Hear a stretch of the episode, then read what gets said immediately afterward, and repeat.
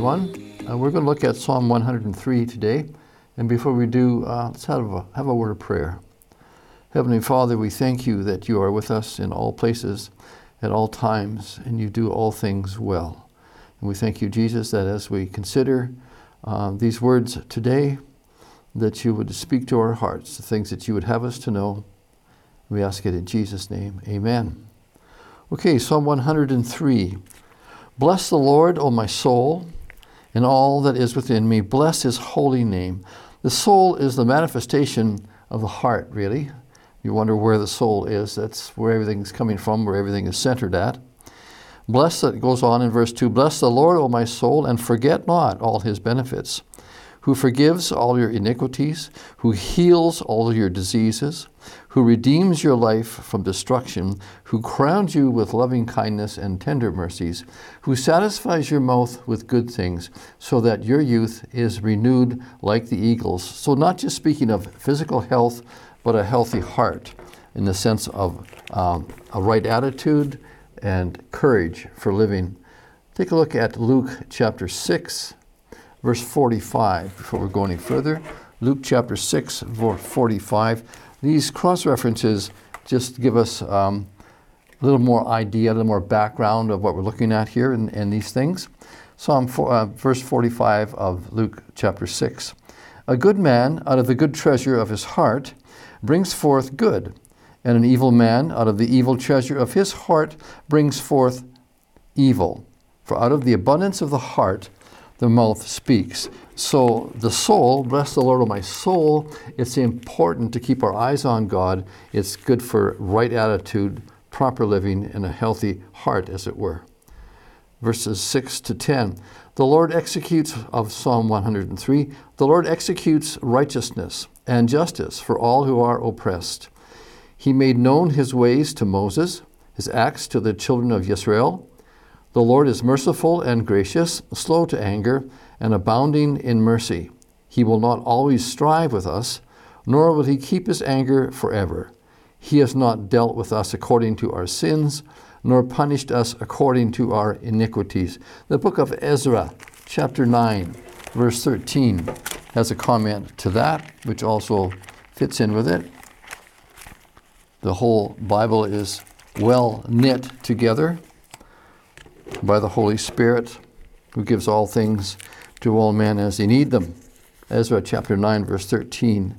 And after all that has come upon us for our evil deeds and for our great guilt, since you are since you are God, since you, our God, have punished us less than our iniquities deserve, and have given us such deliverance as this. So God is merciful and kind, always at work to bring us into a right place with Himself. Verses 11 to 18. For as the heavens are high above the earth, so great is His mercy toward those who fear Him.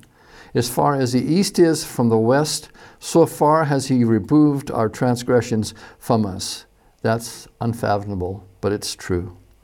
As a father pities his children, so the Lord pities those who fear him. For he knows our frame, he remembers that we are dust. As for man, his days are like grass. As a flower of the field, so he flourishes, for the wind passes over it, and it is gone, and its place remembers it no more.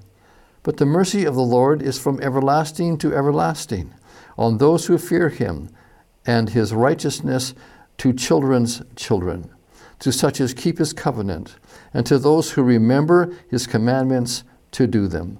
Genesis chapter 2, verse 7. All the way back to the beginning of our Bible, Genesis chapter 2, verse 7. And the Lord God formed man of the dust of the ground and breathed into his nostrils the breath of life, that man and man became a living being. So our origins are not grandiose, just a bit of dust, a bit of dirt. Perhaps you heard of the atheist who was boasting himself against God and his learning and uh, what he was able to learn, and he declared that he could create life just as God created life. And so God heard his bragging and he came to him and he said, Okay, Let's see what you can do. So then the atheist reached down to get some dust from the ground, and God said, Ah, ah, ah, get your own dirt. the Lord has, um, carrying on in verse 19 of Psalm 103, the Lord has established his throne in heaven, and his kingdom rules over all. Bless the Lord, you, his angels, who excel in strength, who do his word, heeding the voice of his word. Bless the Lord, O my soul. Pardon me, bless the Lord, all you, his saints. So it's important to note that God rules over all. He uses all things for his glory. He even uses those who oppose him as an example of what not to do. So there isn't anyone that God can't use. He'll use him this way if he acknowledges God and gives God the glory, or he'll use him that way if he chooses not to. But everybody will be used by God. Some uh, will be kept for further use. Others will simply be used the once and by their own choice not get used again. You ministers of His who do His pleasure, bless the Lord all His works in all places of His dominion. Bless the Lord, O my soul. Amen and amen.